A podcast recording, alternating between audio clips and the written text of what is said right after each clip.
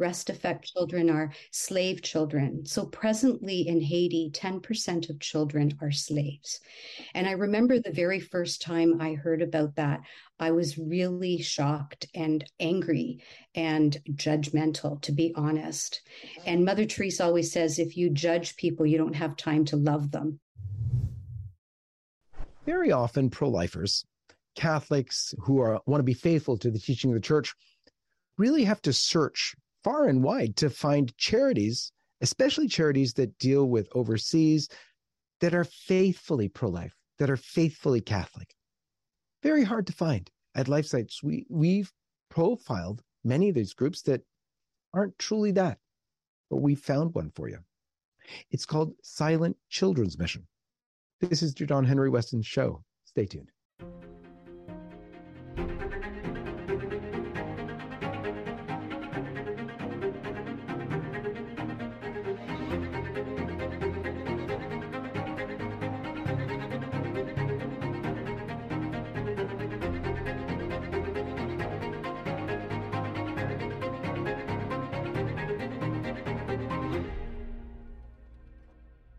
Frankie Burg-Feret, welcome to the program.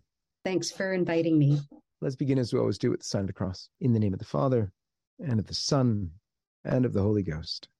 Amen. Your mission is beautiful. Why don't you tell us something about it? Silent Children's Mission was granted charitable status in 2011, but it was started earlier before then by Joan and Andrew Simone. And uh, Dr. Andrew Simone is a Toronto dermatologist he still has a practice in Toronto, and his wife Joan.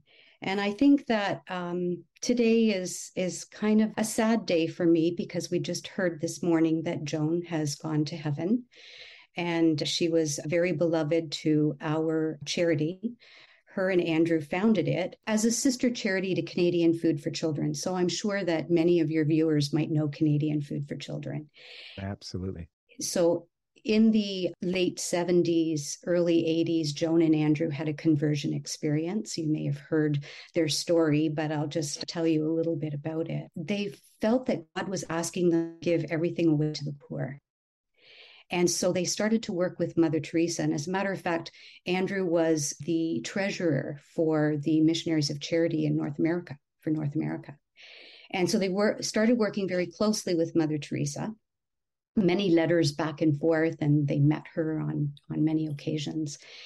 And and they were sending containers of food and clothing and medical supplies to her sisters, and it got to be so much that they couldn't they couldn't they couldn't accept anymore.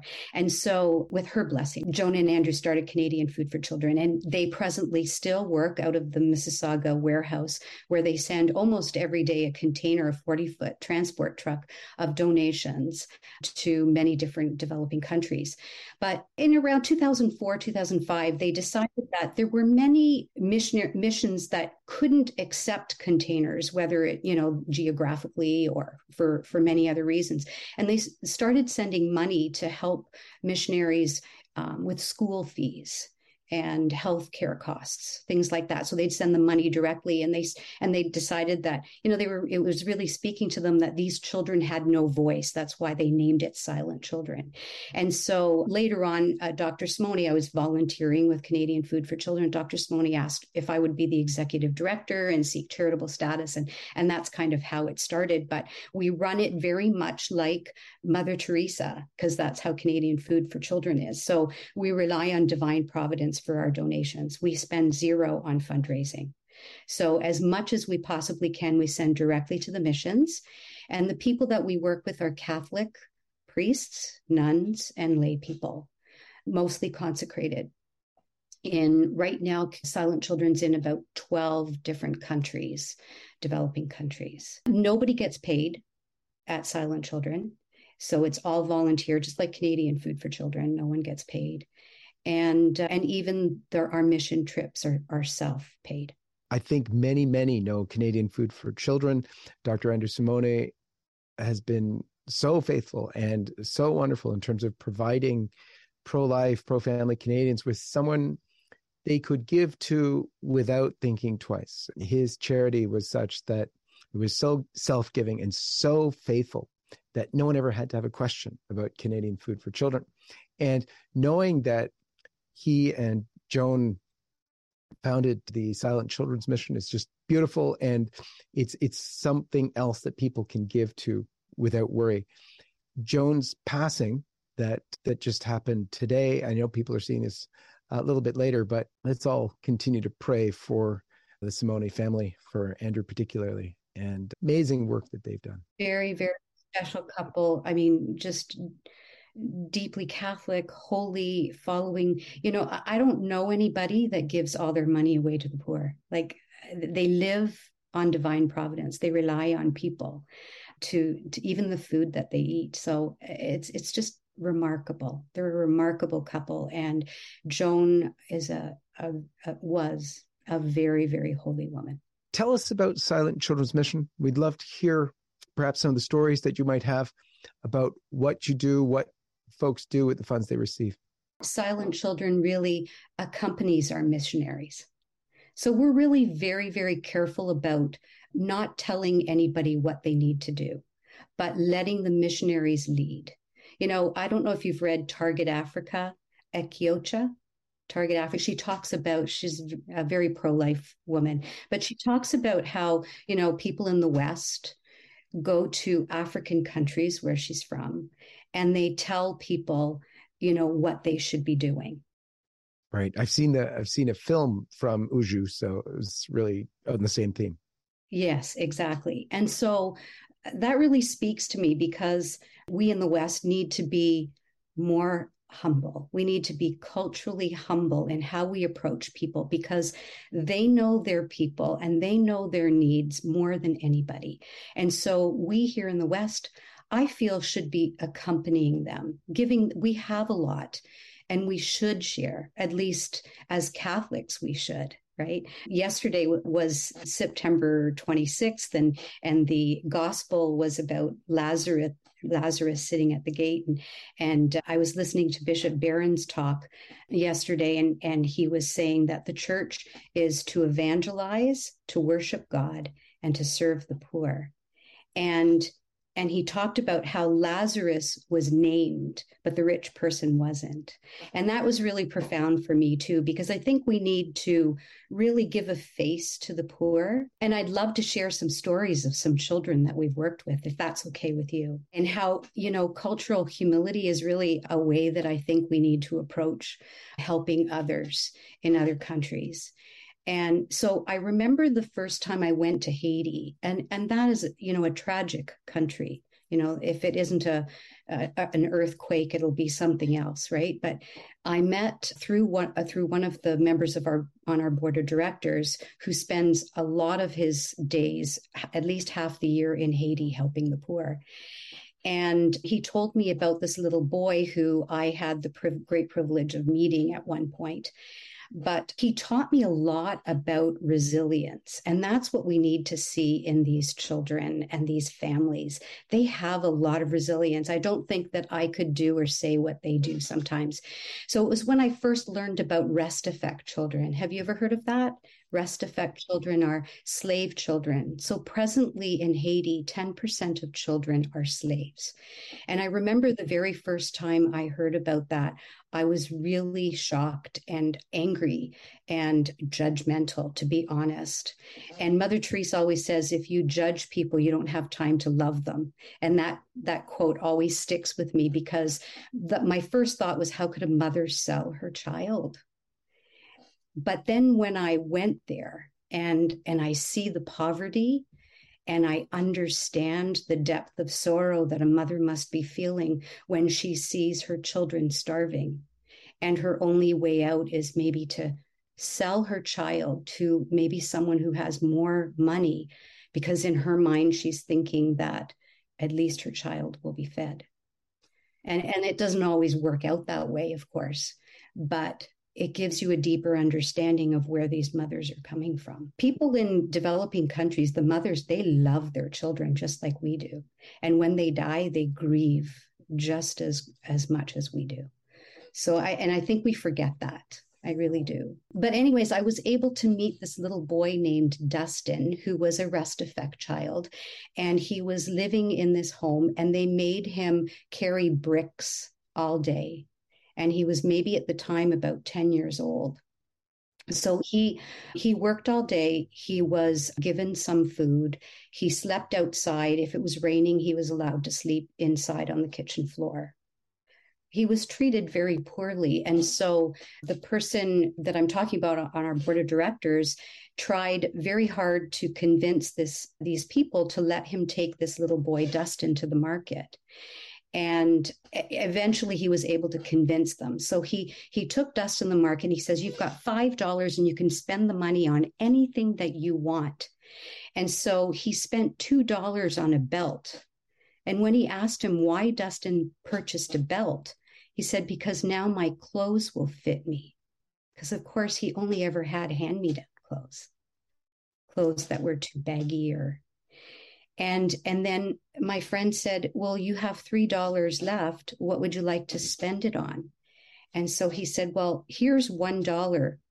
I'd like you to give that dollar to the church because God has been good to me." And he thought, okay, you have $2 left. And he thought in his mind, for sure he's going to buy candy or a toy or something that a typical child would buy.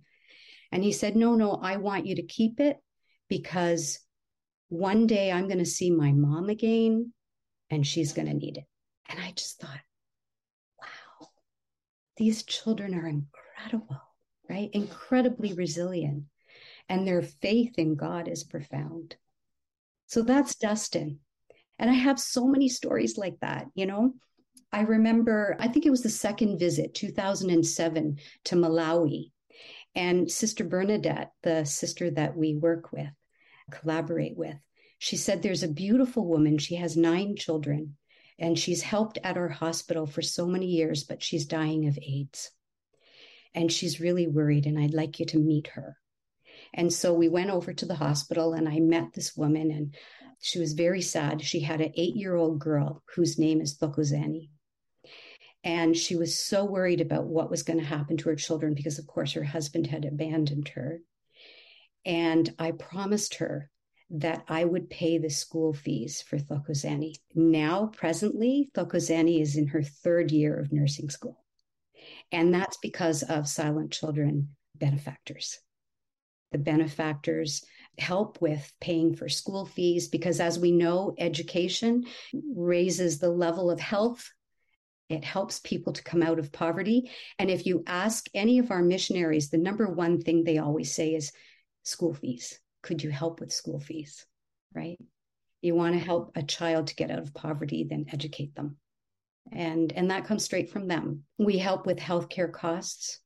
There's times when the sisters will let us know that, you know, they were able to help a mother who wanted to have an abortion and they encouraged her not to.